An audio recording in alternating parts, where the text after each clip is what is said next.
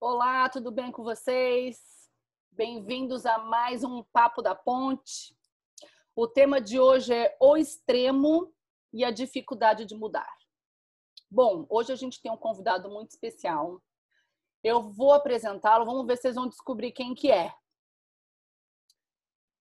Boa noite, boa tarde, bom dia, Marcos Ursi. Tudo bem? boa tarde, boa noite, bom dia, Thelma.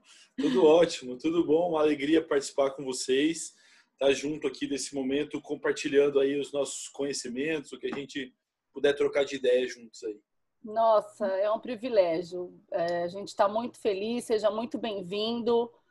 O Marcos, que é professor de história, né? Para apresentar um pouco para vocês, para quem não conhece, ele é historiador, ele tem um site né, de cursos que é estudo.com.vc, estudo com você. Vale muito a pena, né? É, o, o, Marcos ele tem toda uma experiência assim em, em, em cursinho, né? Então você escuta ele falando de história, você você fica babando assim, né? Porque realmente é muito gostoso. E aí é, ele também com essas questões políticas, né? E até é, puxando também para a parte histórica, né? Do, do país, ele tá com um canal que é muito bom. Por que, que eu sei que é muito bom? Porque eu escuto, né? Então eu sei, eu posso falar. E se chama é, o canal é no Telegram e se chama Um Problema Chamado Brasil. Então, gente, quem puder seguir, quem gosta mesmo de política e, e também de querer conhecer um pouco de história, né, é, do Brasil nessa, nessa, nessa história política, sociopolítica, é muito legal, vale a pena. Bom, agora eu vou apresentar as figurinhas carimbadas, né, os nossos terapeutas que é, vai chegar uma hora que vocês vão falar, Thelma, não precisa mais apresentar vocês, né? Vai chegar essa hora. Então, por enquanto, eu queria apresentar a terapeuta de Ezerê, terapeuta infantil. Olá, bom dia, boa tarde, boa noite. é, a terapeuta Clara, terapeuta é, de família e de casal. Oi, pessoal, espero que vocês aproveitem nosso papo de hoje e o Pedro, terapeuta infantil e de adulto também. Oi, pessoal, tudo bem com vocês? Então, a gente decidiu começar esse papo falando um pouco da visão é, neuropsicológica, né? Do porquê que as pessoas elas elas têm uma dificuldade de mudar, assim, de mudança, de mudar de opinião, de mudar de hábito, tá? E, e, e geralmente também com uh, junto junto com isso, né, vem um pouco essa questão do extremo, né, da polaridade. A gente está vivendo muito isso hoje, né, nos dias atuais, assim, mas um, geralmente a pessoa que tem dificuldade de mudar, ela, ela, pode, ela pode ser estimulada ali a, ter, a, a ficar num, num dos extremos, né? Isso não é uma regra, mas é uma coisa vai ajudando a outra. Então, é, eu não sei se vocês sabem um pouco, né? Conhece de, de neuropsicologia a função, as funções executivas que não só como atenção, a memória, a linguagem, que são importantes, né, para gente, para nossas interações, autonomia, mas a gente também tem um conjunto integrado de habilidades, né, para monitorar outros tipos de processos, né, socioemocionais, motivacionais, comportamentais, e que vem falar dessas funções que tem tudo a ver com a dificuldade de mudar.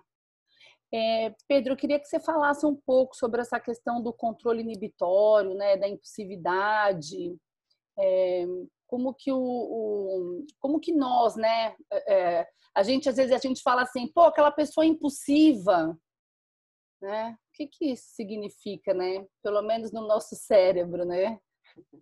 Acho que um modo fácil de falar, a pessoa que não tem controle inibitório é aquela pessoa que não tem autocontrole, né? Ela não consegue se, se controlar, suas atitudes, seus pensamentos, suas emoções, suas ações, né?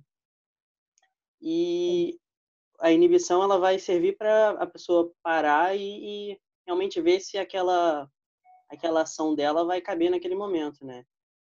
E tem um teste, eu acho que é um, acredito que seja um teste, que é bem famoso na psicologia, acho que vocês vão lembrar também, que é o do brigadeiro, que eles colocam um brigadeiro na frente de uma criança e aí pedem para ela esperar que se ela não comer o brigadeiro até eles voltarem, ela vai ganhar dois. e aí? E aí ela... Algumas crianças comem, algumas crianças aguardam, algumas crianças até comem uma parte e escondem a outra do, do brigadeiro. tentando ganhar um Virou tempo. moda, né? Porque tinha algumas mães fazendo e divulgando na rede social. Colocava o chocolate na frente da criança Nossa, e, e, saía. É, teve bastante vídeos clássico. divulgados. E é, é, um, é um meio da gente treinar também. É, esse autocontrole da gente, da gente analisar a situação melhor antes da gente agir. Porque a, a impulsividade, como a Thelma falou, é a gente agir sem pensar, a gente agir sem refletir quais são as consequências das nossas ações. Isso nunca é muito positivo. Vão ter momentos que a gente vai precisar realmente ter uma ação sem pensar muito, mas a gente não vai saber as consequências dessa ação, especialmente em... quando a gente está em interações sociais, onde a gente vai dar uma resposta a uma demanda, que é uma conversa, um debate. Ao outro, e né? aí é o outro, e o outro vai dar uma resposta da nossa resposta. Uhum. Então a gente ter esse controle de, de saber o que fazer, até numa briga mesmo, a gente se controlar, respirar fundo antes de, de tomar uma atitude que pode ser drástica, né? É, o controle, muito bem falado, que eu, eu sempre falo isso, né? É, você controlar quando você tá calmo, né? Tranquilinho, né? O problema da impulsividade é exatamente isso, é quando você tá numa briga, é quando você está numa tensão, quando você está descontrolado, né? Se você não monitora, porque a atenção, né, ela tem que monitor, fazer uma monitor, ela tem que monitorar, peraí, onde que ela, onde que ela Thelma tá? Tá perigoso, né? Ela tá ganhando, ela tá tendo prejuízo, né? E o impossível ele não faz essa monitoração. Né? Quando você falou de uma coisa que é ruim ou boa no impossível, eu acho que o impossível tem as personalidades, né? Então vamos dizer assim, uma pessoa mais impulsiva, uma pessoa que, sei lá, tá passando, alguém vai ser atropelado, a pessoa pega ali, ela é rápida, porque ela não pensa, ela, ela vai no impulso, né? Mas isso é assim, é o 1%, né? Porque o resto a gente precisa pensar. E, e uhum. aí, Marcos, eu queria que você, assim, não sei se tem alguma coisa que porque essa questão da impulsividade é, vai tornando uma questão do extremo, eu acho, né? Mais até que do que da dificuldade de mudar. É, eu acho que uma, uma coisa que, que é muito que a gente talvez ainda não tenha percebido é, e, que, e que certamente quando isso foi criado ninguém percebeu essa consequência é o seguinte: o, a gente está muito vivendo pelas redes sociais, né? Hoje em dia, então todo mundo, é, desde criança, hoje em dia, né, até, até adultos e até pessoas mais velhas, está todo mundo, uma boa parte do dia, é, é, alimentando-se de opiniões, de, de, de, é, de reações, né, de comentários que circulam pelas chamadas redes sociais. E uma coisa que a gente às vezes não se dá conta é de que a rede social ela funciona a partir de um código matemático, né, que o pessoal chama de algoritmo, e esse algoritmo ele é programado para que as reações medianas não sejam muito, não, não ganhem muita, muita repercussão. Né? O algoritmo mata o, o mediano. O e o extremo, exatamente, o extremo é que acaba, vamos dizer, sendo impulsionado pelo algoritmo dos, das redes sociais de maneira geral. Então, isso tem gerado, uma, um, me parece, uma, um efeito social. Qual é o efeito?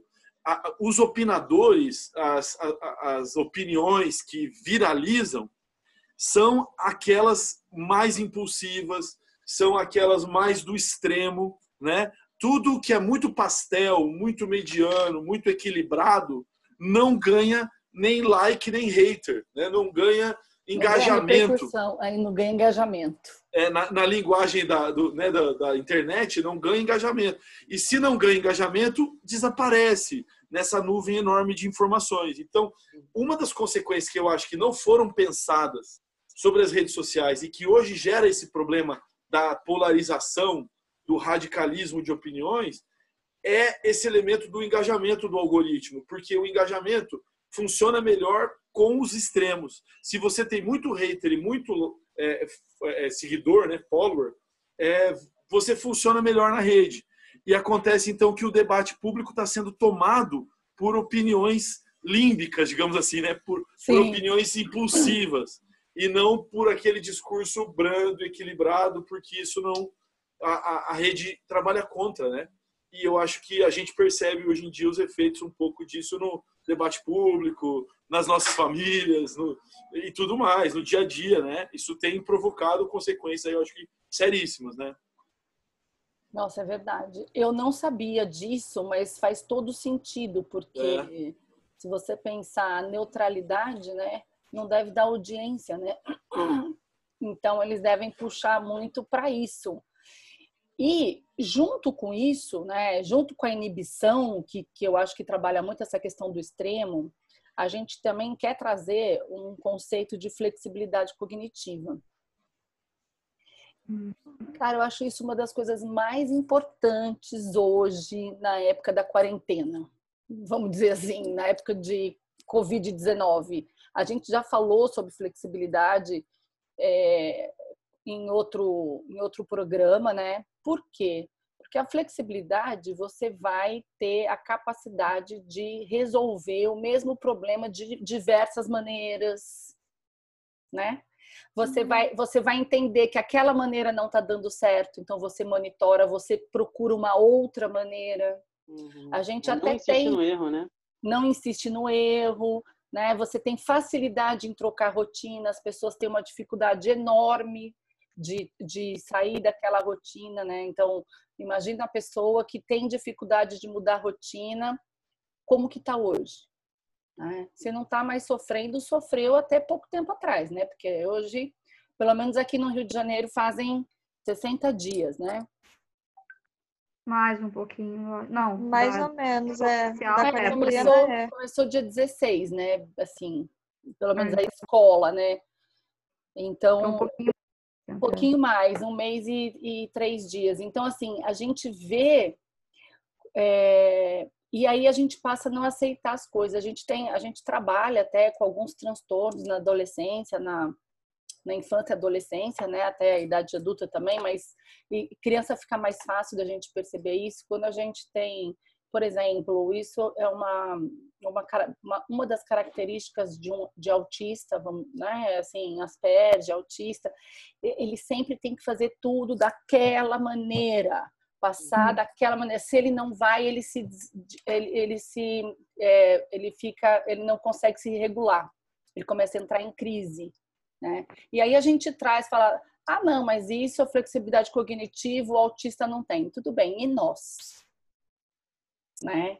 Porque é uma coisa que eu acho que a gente que eu queria colocar no debate aqui, né? Que eu vi um pouco das meninas também, assim, gente, é muito difícil voltar para trás de uma opinião que você tem.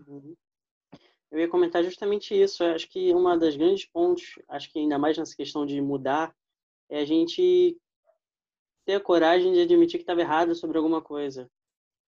E aí é. ter que voltar atrás e rever, e fazer. Você tem que Coragem, voltar atrás. E, e geralmente também você culpa alguém por isso, né? Você não se responsabiliza por isso. Você culpa, ah, o fulano totalmente. me falou, é, ou não totalmente, né? E aí, o que, que vocês o que, que vocês acham assim dessa dessa dificuldade, né, de, de mudar, assim, de, de, de entender que está errado preconceitos, não é? Às vezes o mínimo. Eu fico me perguntando até que ponto as pessoas têm essa dificuldade de admitir um erro ou de mudar de ideia, porque são coisas diferentes. Eu acho que mudar de ideia em si não é tão difícil quanto assumir que você se equivocou, porque uma coisa é você ter se equivocado, outra é você mudar de ideia com relação a alguma coisa que não diz respeito a, a estar certo ou errado. Então, você admitir, talvez para você mesmo, você desconstruir todo um conceito que você, às vezes, levou muito tempo, uma vida formando, é muito difícil. Até eu gosto de trazer isso porque, por exemplo, as pessoas, eu vejo que tem muita pressa de desconstruir valores e conceitos que foram formados há séculos, literalmente, e as pessoas querem que eles se desconstruam em dois, três dias. E com isso, as pessoas têm essa pressa e apressam, atropelam o debate público em questões fundamentais, ficam tentando impor os pensamentos aos outros, e por mais que haja assim uma necessidade, uma demanda muito grande de algumas coisas realmente serem desconstruídas e reconstruídas, a gente tem que saber qual é a melhor maneira de abordar essas questões. Então, eu acho que passa muito por aí também. Você acha que eles atropelam? Né? Faz um processo sem, sem ser tão com uma base assim, ser tão progressiva essa mudança.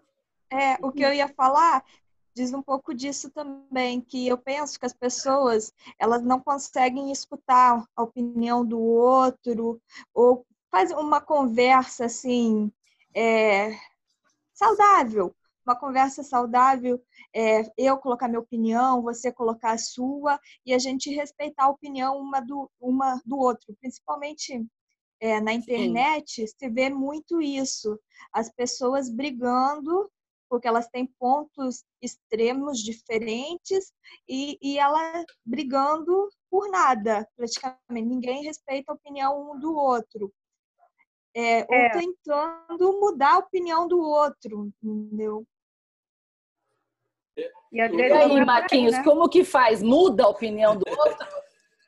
Não, eu acho é, que de, vocês, têm, vocês têm toda a razão quando é, é colocam que há uma, uma, um problema psicológico mesmo hoje em dia nesse sentido, né? Quer dizer, há, há uma clara falta é, dessa flexibilidade, essa capacidade de, de perceber, a, não é que, olha, eu tenho um ponto de vista, mas o outro tem outro, né? O, eu acho que é, a, a, tradição aí das, das ciências que eu estudo, das ciências humanas, mostram que um debate e um aprendizado mútuo, ele parte de uma disposição inicial para hum. esse debate, né? Então, é, é, as pessoas às vezes, principalmente no ambiente de redes sociais, por causa dessa, desses extremos que a gente está vivendo, até por essas questões do algoritmo aí que eu falei e tal, a, a, isso mudou o humor do debate, né? Então, uma coisa é você se colocar para conversar e aberto mesmo, né, ao argumento do outro. Outra coisa é quando está na trincheira, né? Então a, a, gente desentrincheirar é que é o, é que é o difícil, né? O, dado esse ambiente é, que a gente tem criado, é? Porque as redes sociais acabaram contaminando também o universo fora das redes, né? Por exemplo, a, a, a televisão teve que acompanhar esse padrão mais beligerante. Então eu me lembro que há 10, 15 anos atrás, você assistiu o telejornal, era coisa super pastel, né? Era coisa super sem graça. O, o, o como é que é o nome dele? O Sérgio Chapelin, né? O, o Cid Moreira. Esses caras, eles ficaram 40 anos na TV, você não sabe se ele é de direita, se ele é de esquerda, você não sabe se ele gosta do Bolsonaro, se ele não gosta. É uma figura flat, né? Uma figura pastel, assim, ele não tem cores. E, as, e hoje o, o, jornalismo acabou tendo que ceder a esse novo ambiente que as redes sociais impuseram, que é um ambiente mais opinativo. É legal, por um lado, as pessoas estão se descobrindo mais, né? se elas são de é. direita ou de esquerda, elas estão tendo que sair de uma posição passiva. Eu acho que isso é legal. O problema. Do é isento, que... né? Do isentão é, que a gente fala. É, cima do pro... muro. O problema é que isso, veja que a posição que a gente se chama de isento é, já é uma conotação negativa, né? Todo mundo, todo mundo que usa o isentão usa como para botar uma pecha no cara negativa. E às vezes a, atitude chamada do isentão é, é o cara que ele tá tentando. Uma atitude boa, né? Ele tá tentando é, ali. Como que tá fala? tentando tornar o diálogo possível, né? Fazer a ponte. Fazer a ponte. Desentrincheirar, é um mediador de conflitos ali, né? É, então, acho que a gente vive uma, uma época que é realmente muito urgente tentar reconstruir a possibilidade do diálogo, né? É, entendeu? É, porque ele foi corrompido. De fato, tá difícil. Então eu, eu percebi, eu demorei para perceber isso, porque eu sempre gostei de dar opinião e falei muito. De repente comecei a perceber o efeito que estava causando e que não era o efeito que eu queria. Eu queria o debate, entendeu? Mas eu estava causando briga e, e, e, e, problema na família ou problema entre amigos e recebendo bloco na internet. E não era isso, entendeu? Eu era de uma época pré-internet que você podia falar um pouco mais e, ser um pouco mais expressivo, né? E a gente está num momento muito delicado. Se você entra desse jeito, você vai acabar entrincheirado, né? Então, é, eu acho que a gente tem que tentar construir essa ponte de voltar a tornar o diálogo possível, haver uma disposição mútua de ouvir mesmo, de receber é, opiniões divergentes e o ambiente, sobretudo das redes sociais, não favorece muito. Né? E é, Marcos, é... ah, desculpa. Nada, eu queria te fazer uma pergunta. Faça. Até que ponto você acha que a gente legitimou esses comportamentos que foram potencializados pelas redes sociais? Quem vem primeiro, o ovo ou a galinha? É uma boa pergunta. Eu, eu acho difícil de saber exatamente quem veio primeiro.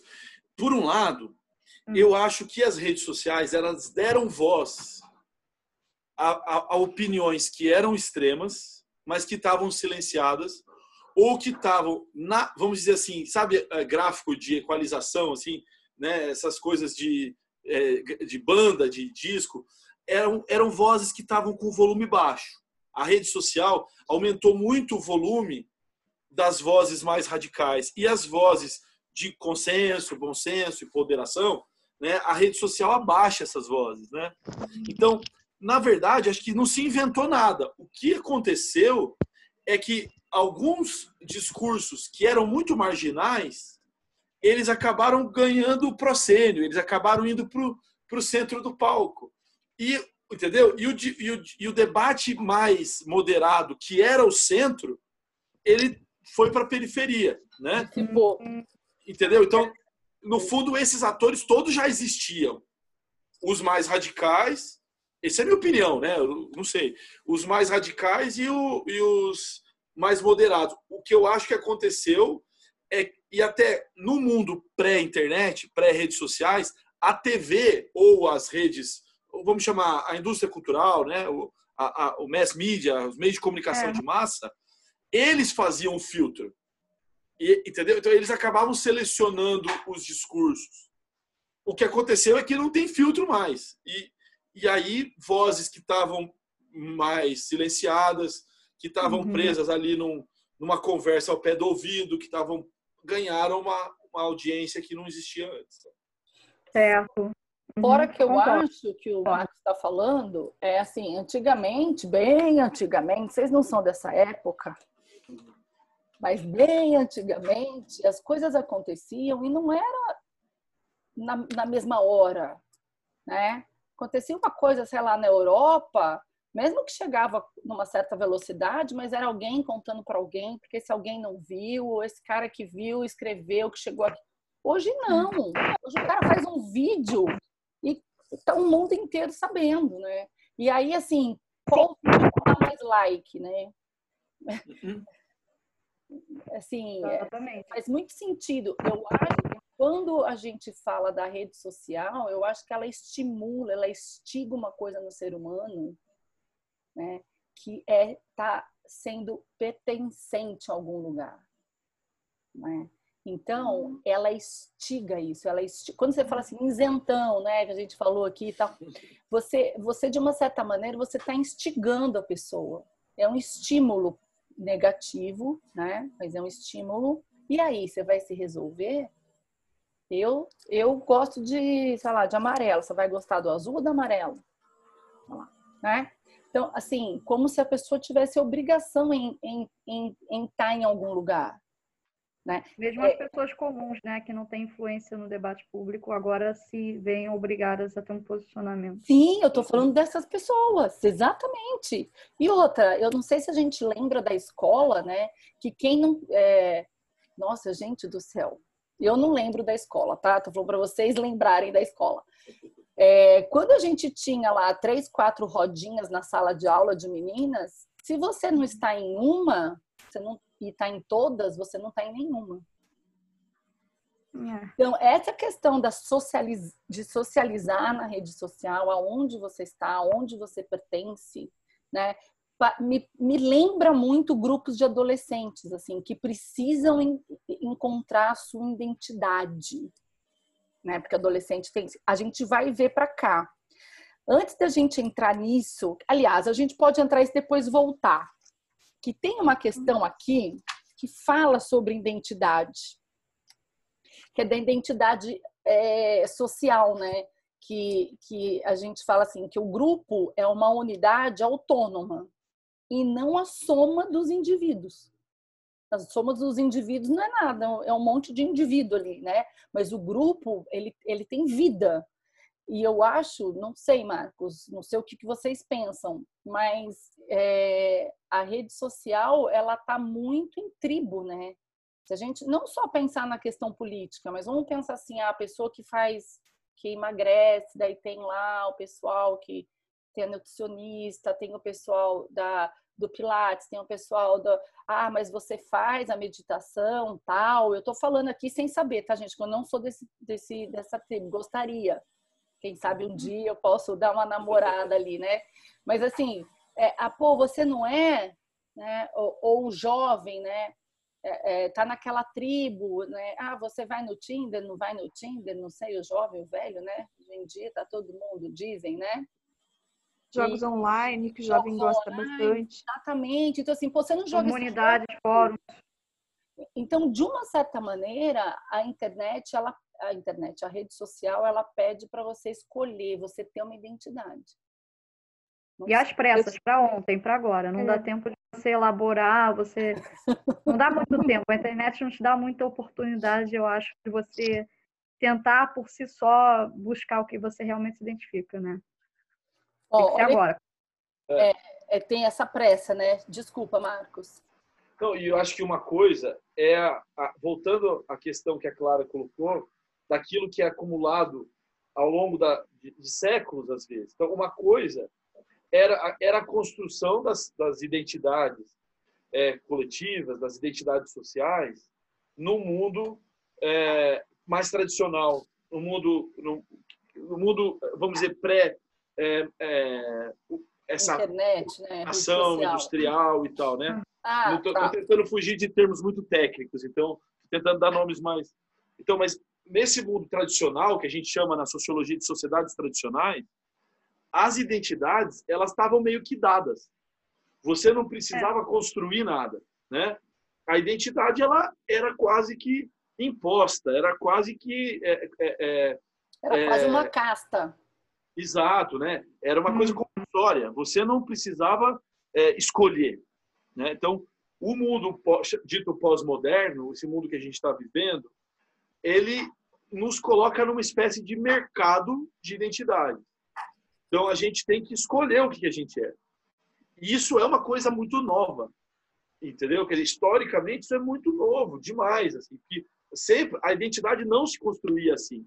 A identidade era uma construção de gerações. Era um tijolinho de cada vez. E agora não, a gente pode construir e reconstruir as identidades muitas vezes, né? Então fica até tem um, um, um, um sociólogo americano, né? chamado Erving Goffman, que ele diz que as identidades do mundo contemporâneo elas são como se fossem papéis de numa peça de teatro, né? Então você vai construindo um personagem, depois constrói outro personagem para outra outra peça e outra para outra. essa reconstrução gera muita insegurança também. E a gente acaba buscando, nesse tribalismo das redes sociais e tal, buscando um pouco de amparo, eu acho. Né? Porque dá um vazio. Né? Dá, você fica ali tendo que se, se ver sem identidade. Pô, mas o que, que eu sou? Quem sou eu, no fim das contas? Né? Essa resposta era mais compulsória. E agora não. A gente tem que viver esse vale de reconstruir a nossa identidade. Isso é muito dolorido. E às vezes esse tipo de grupo, né, que a rede constrói, ela alivia um pouco isso, ou pelo menos dá essa ilusão, né? Porque não é a mesma coisa que construir uma identidade no mundo real. Você pertencer a um grupo na internet não é a mesma coisa que pertencer Sim. a um grupo real, né? É uma coisa um pouco ilusória, me parece, né? É, é, é... Então, né? Outra coisa que eu acho importante a gente falar de tudo isso, tá faltando uma coisa, quando você fala é muito difícil, né? Eu acho que é, faltou chegar nesse mundo aqui que a gente está em 2020, é, as pessoas se frustrarem mais. Né? Entender que não é culpa, que é responsabilidade, que tem uma diferença enorme. Né?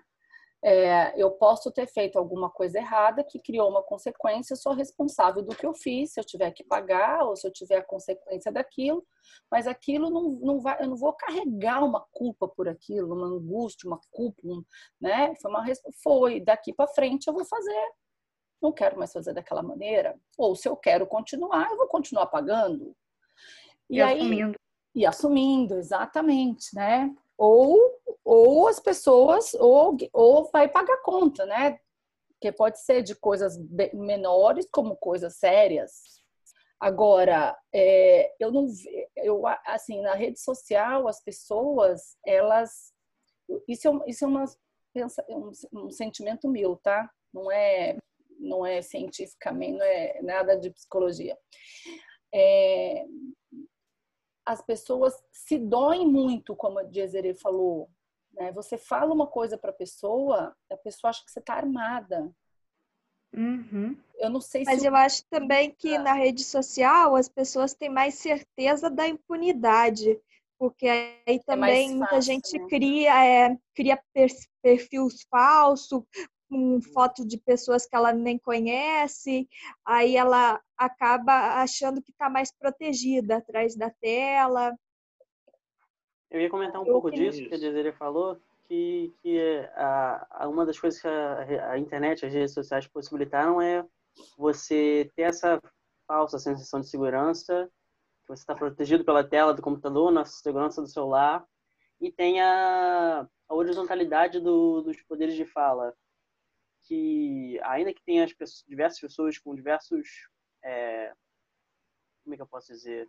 Posicionamentos? É, não, não posicionamentos, elas Quantidade um de amigos. poder, uma, uma, uma propriedade em algum assunto.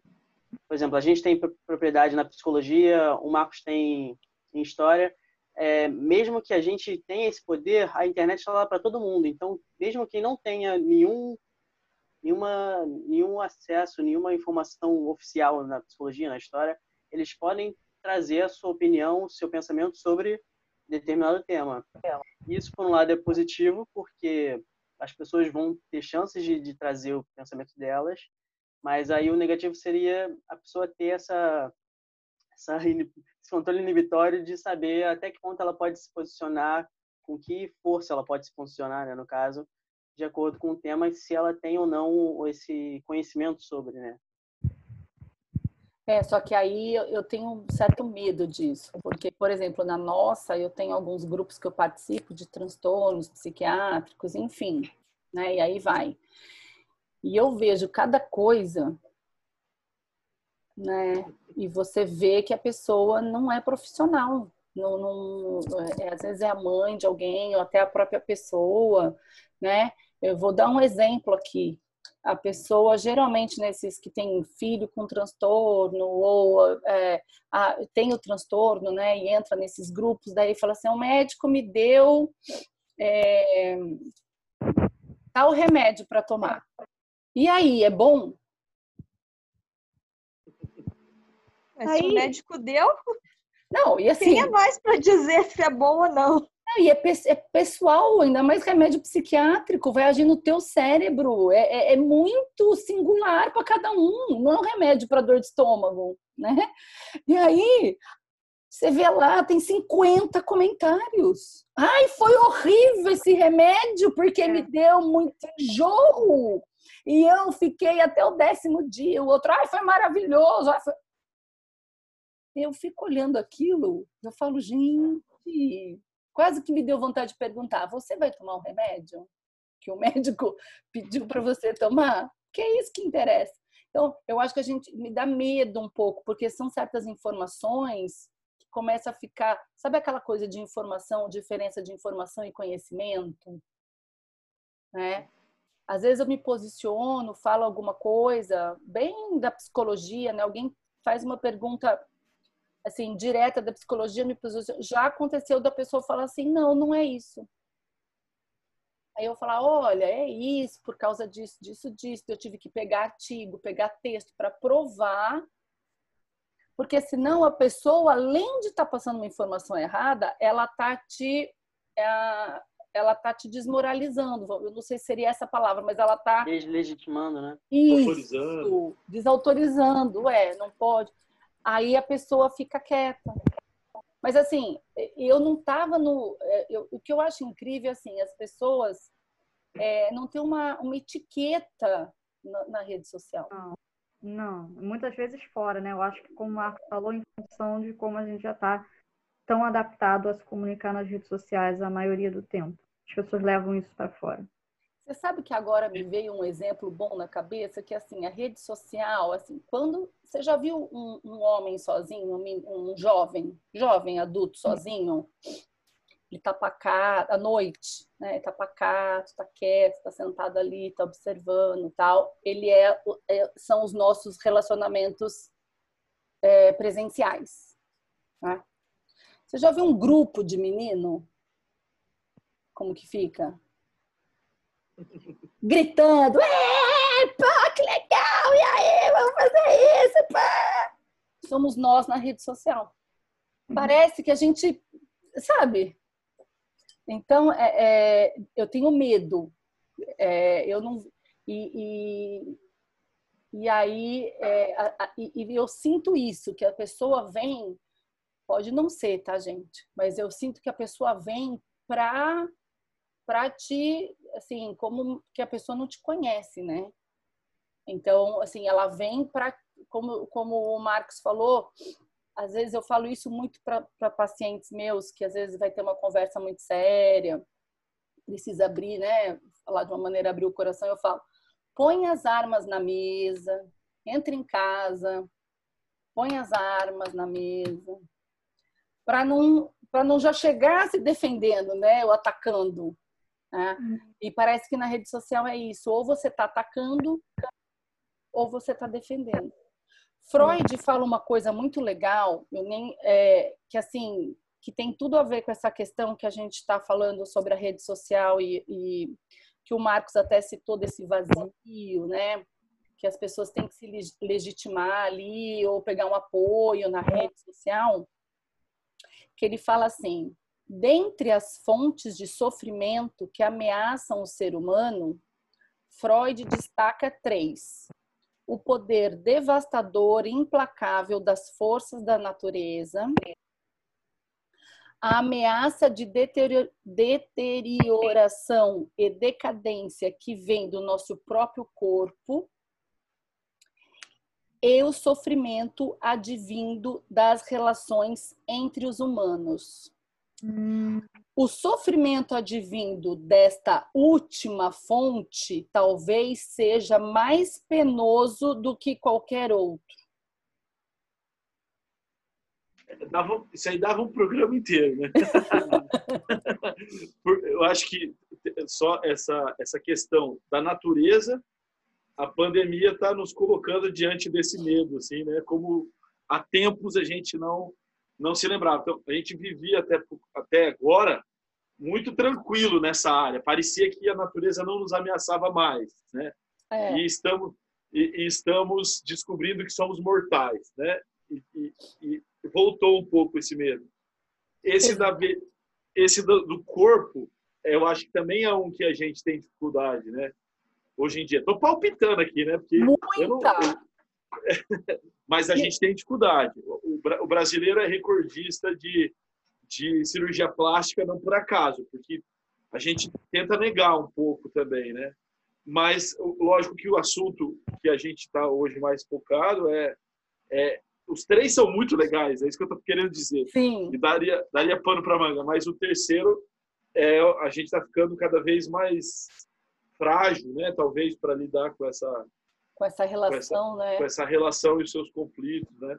Uma coisa que eu estava pensando aqui enquanto vocês estavam falando é, é, é, é como que a, a gente vive, na verdade, por trás de tudo isso, uma crise dos nossos modelos de é, formação, é, educação, ciência e tudo mais. Eu estou fazendo um curso pela internet, aproveitando a quarentena, e o, o professor estava dizendo isso, que hoje em dia a internet ela fez, o conhecimento está muito disperso.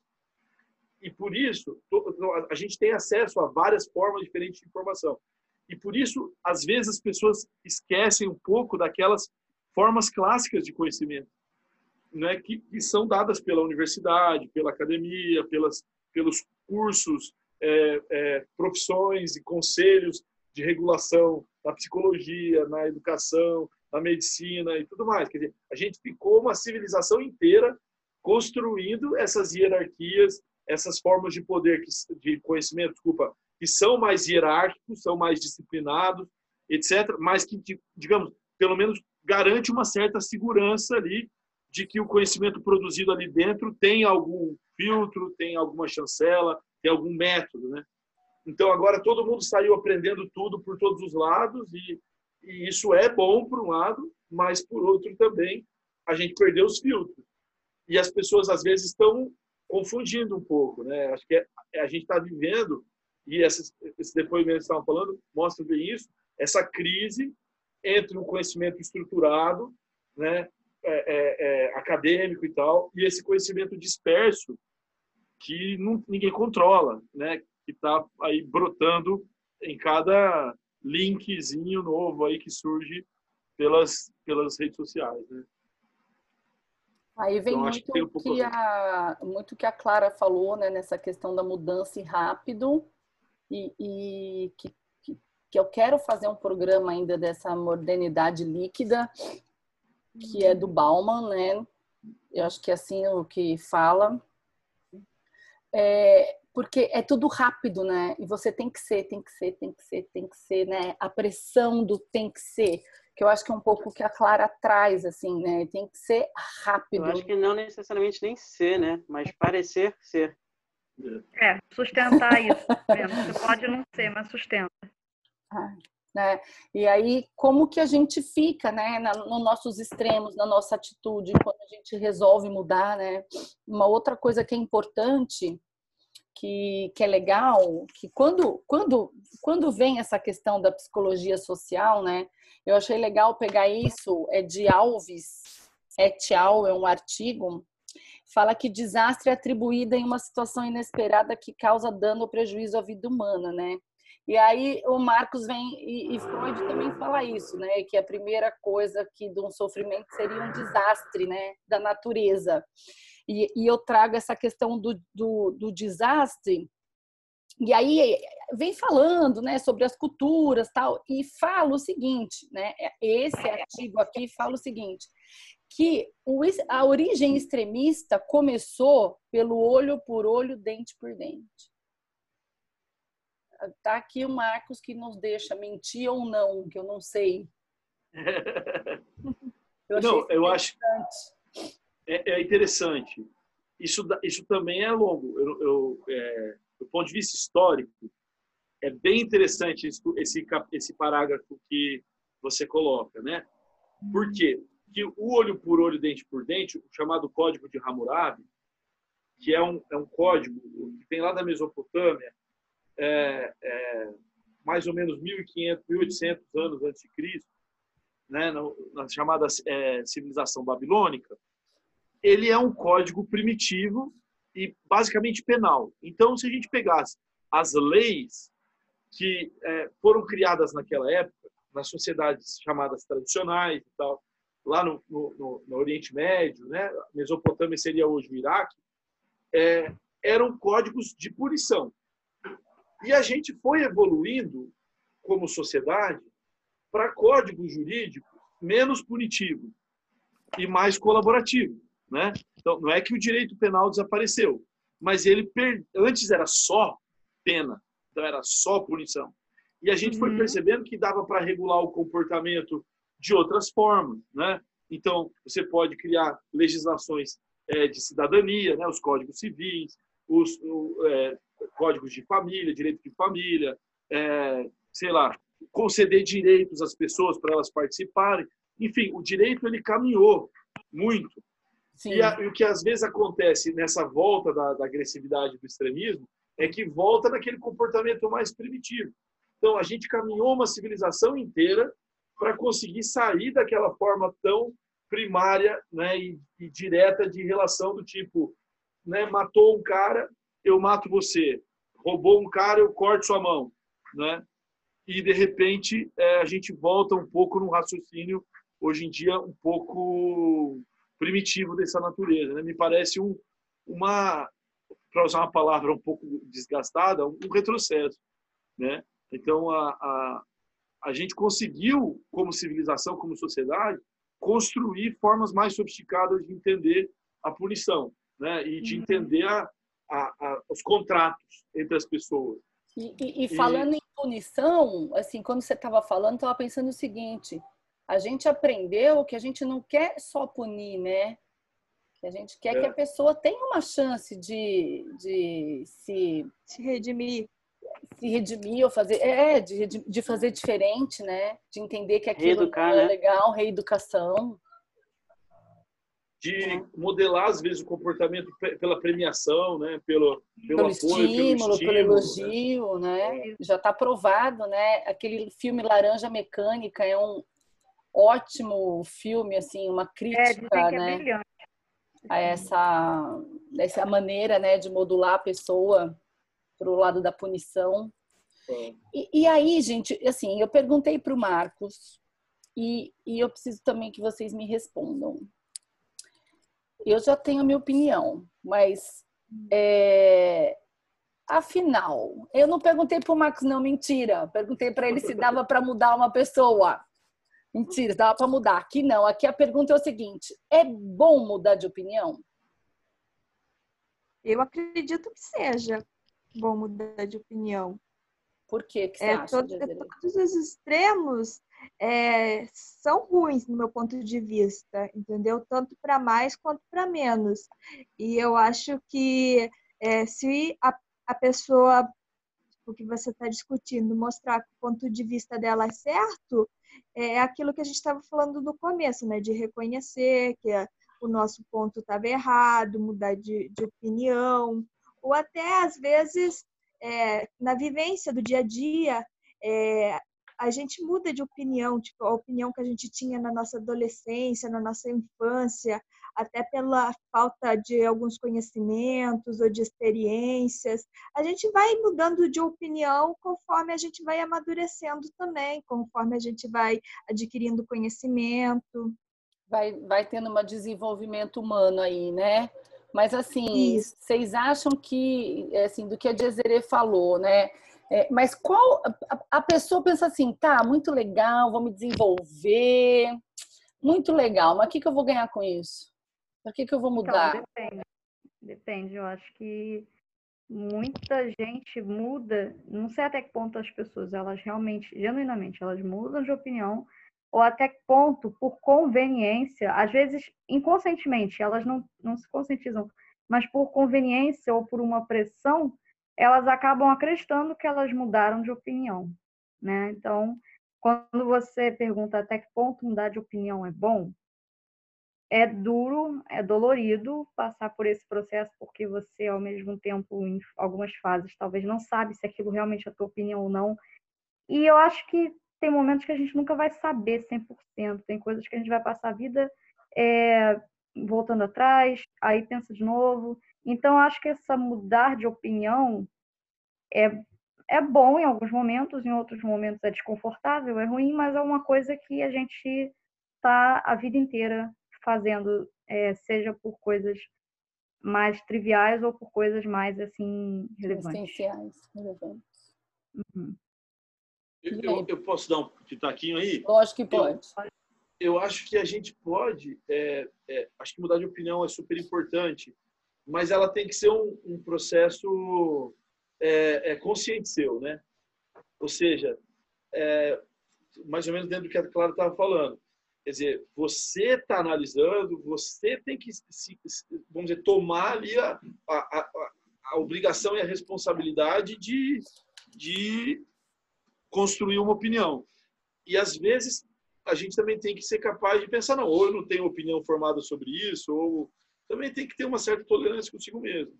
Né? Então, uhum. mais do que estar obrigado a aderir sempre a novas opiniões, acho que tem que encarar o desafio de sim pensar por conta própria, de, né, de tomar para si a obrigação de pensar e não delegar isso aos outros. Isso é um, eu acho que é um processo saudável, né?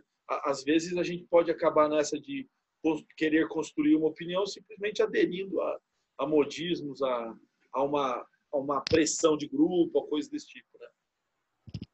Esse é mais genuíno, né? Igual a Clara falou, e também é um processo, né? Não é uma coisa rápida.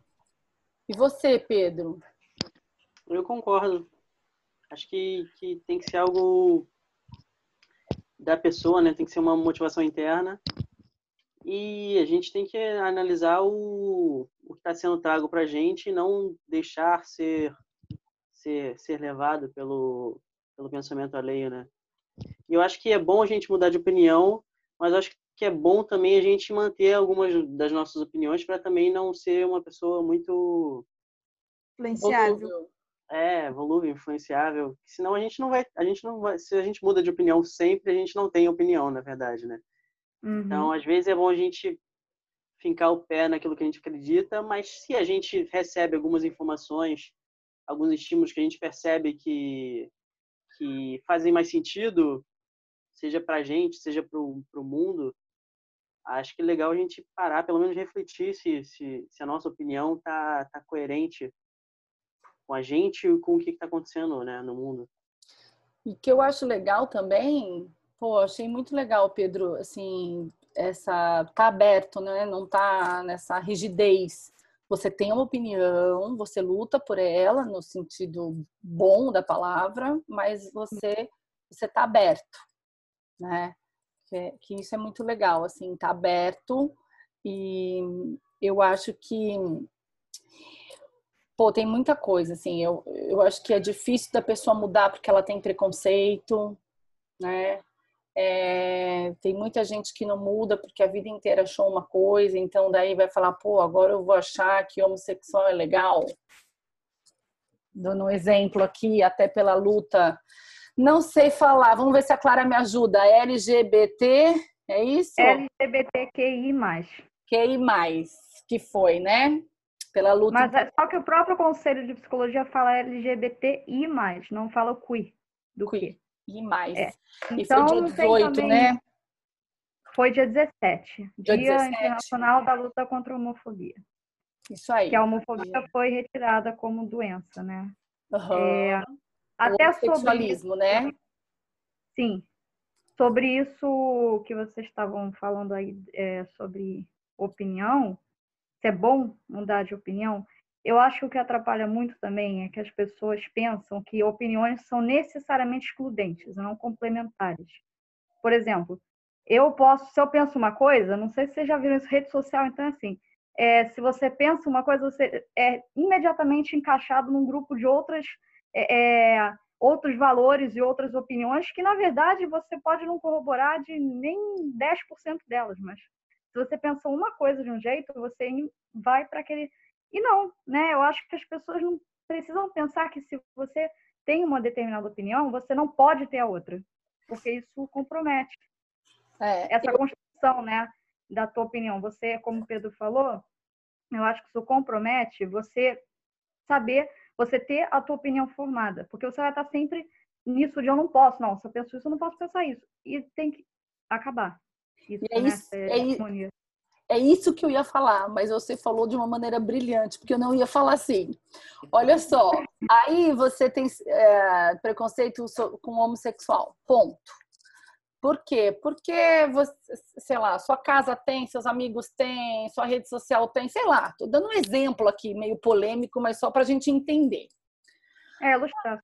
Aí você começa a ter uma amizade com uma pessoa, descobre que ela é homossexual ou vê é o filho de alguém que você gosta, enfim. Acontece alguma coisa que esse homossexual está próximo a você. E, e, e aí aquilo muda, né? E aí, como fazer, né? Por isso que eu falo a questão do preconceito. E daí, como mudar para todo mundo? Né? Então, eu acho que a gente precisa ser mais leve, sabe? Uhum. É fácil? Não. Eu luto muito, né? A gente precisa ser mais leve com as coisas, entender que às vezes a pessoa não tá legal, ter mais empatia no sentido de enxergar com o olho do outro. Porque se eu enxergar com o meu olho, eu não vou entender. Mas se eu enxergar com o olho do outro, da maneira de como ele enxerga, pode ser que eu entenda um pouco. Tá? E aí a gente começa a ter mais flexibilidade para poder sair um pouco desse extremo. Né? Eu acho muito bonito a pessoa que tem a sua verdade, que luta por ela.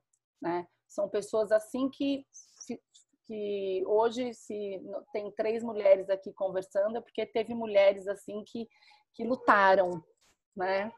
Então eu acho isso muito bonito, mas a gente não, é, mas tem que, a luta tem que existir quando ela é necessária. Quando ela não é necessária, a gente pode trabalhar de outras maneiras, né? Então é, essa questão da, da mudança, né? Que, que o importante é que a gente se una para um objetivo maior. Não interessa, né? Qual seja. Uhum. E aí, é... e aí assim, a última pergunta, queria perguntar para o nosso, pro, pro nosso historiador, o único que não é psicólogo, né? Que aqui os psicólogos eh, já sei mais ou menos o que, que eles vão responder, mas assim, existe verdade, Marcos? Essa é a, a, pergunta de um milhão de dólares. Se você tiver você pode. Não, não dá, não. Se tiver essa resposta, não dá, não. Vende. Tá? Porque, porque você, você vai. É, é, você vai ganhar muito dinheiro com isso. Eu estou brincando. É, mas, mas, digamos assim, isso é, é uma pergunta, apesar de difícil, ela é fundamental. Ninguém pode fugir dela. Né? E, e, e, também não podemos cair assim em respostas fáceis. Então, vou tentar ser mais técnico no começo, depois eu, eu, eu dou minha opinião. Então, a gente chama na filosofia isso né, de, de a, a, relação entre ceticismo e dogmatismo. Então, em toda a tradição filosófica, desde o começo da filosofia, você tem aqueles que desconfiam completamente da possibilidade da verdade. Né? Então, a gente chamaria isso de ceticismo radical lá na filosofia, no início da filosofia, na filosofia grega, é, eram chamados sofistas, que representavam essa, essa posição radical. Né? Então, tinha sofista que chegava no ponto de dizer, ó, na verdade, verdade e mentira não existe, o que existe é um discurso mais convincente. Né?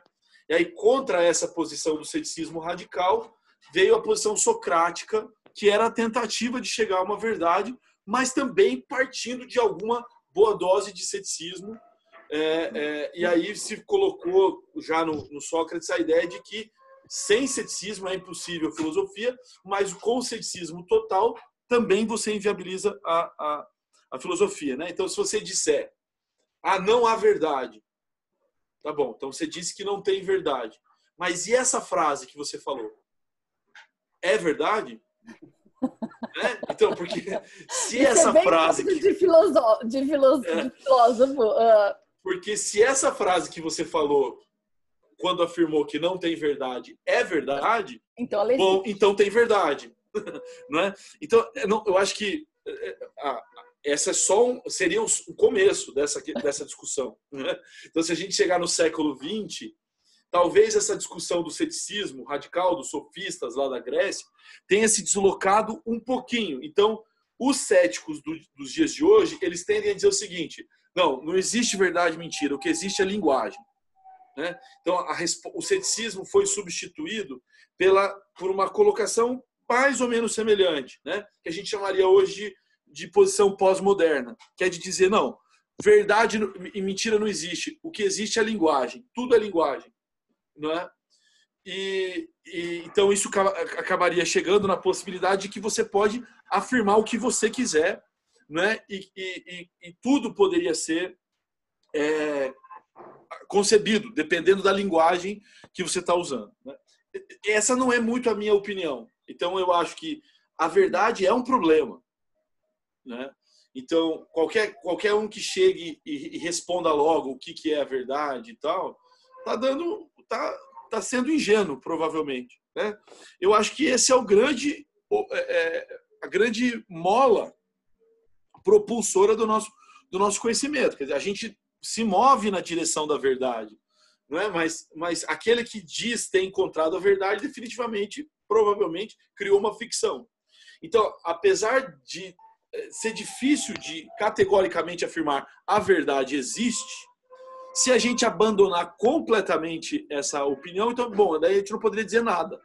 Né? Se eu duvidar completamente da possibilidade da verdade, então eu não posso nem dizer que não tem verdade, porque ao dizer isso eu já estaria em contradição comigo mesmo. Então, alguma verdade há que existir, senão, senão só o silêncio é, nos caberia. Né? Ao mesmo tempo, aquele que acha que sabe tudo não aprendeu mais nada ou se tornou impotente diante da realidade. Né? Há, há alguma verdade aí a ser descoberta, corramos atrás dela. Né? Legal. Então, gente, depois dessa de um pouco dessa verdade, né? É, a gente vai finalizar o nosso papo da ponte, que foi um papo muito especial. Gostei muito, fiquei muito feliz.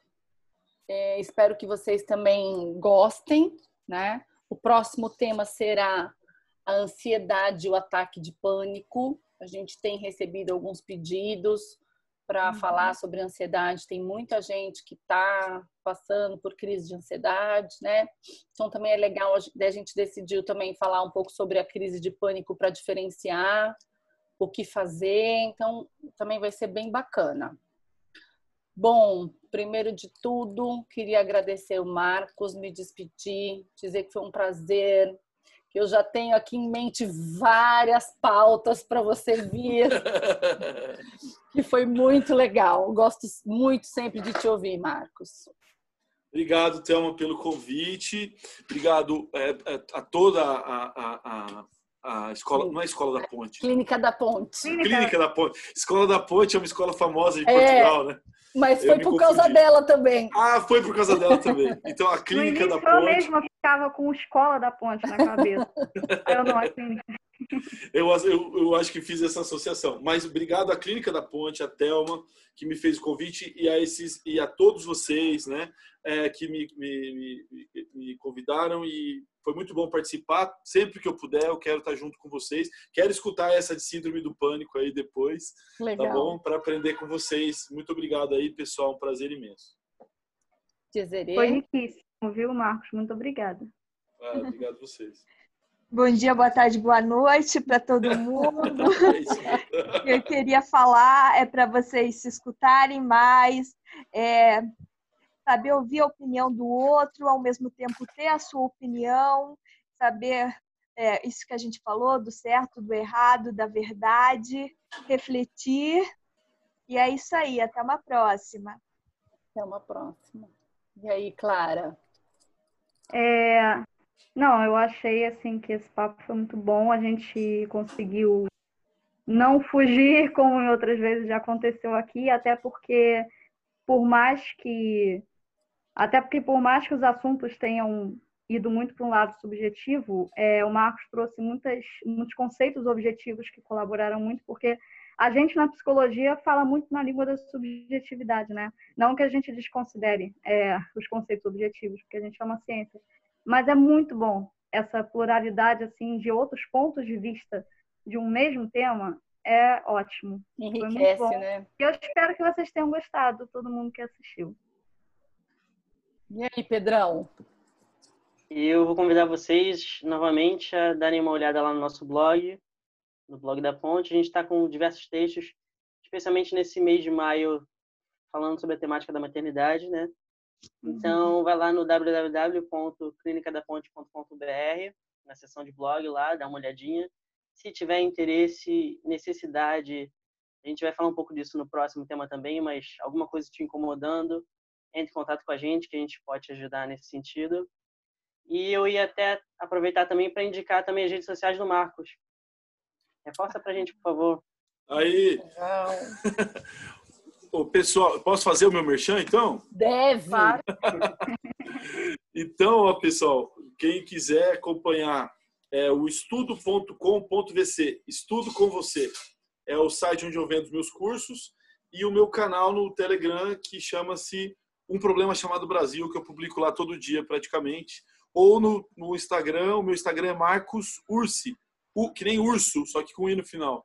Marcos Ursi, tudo junto, você me encontra lá. Beleza, gente? Beleza. Um abraço, obrigado. Beleza, gente. Um abraço aí. Tchau, tchau. Tchau, gente. Até o próximo.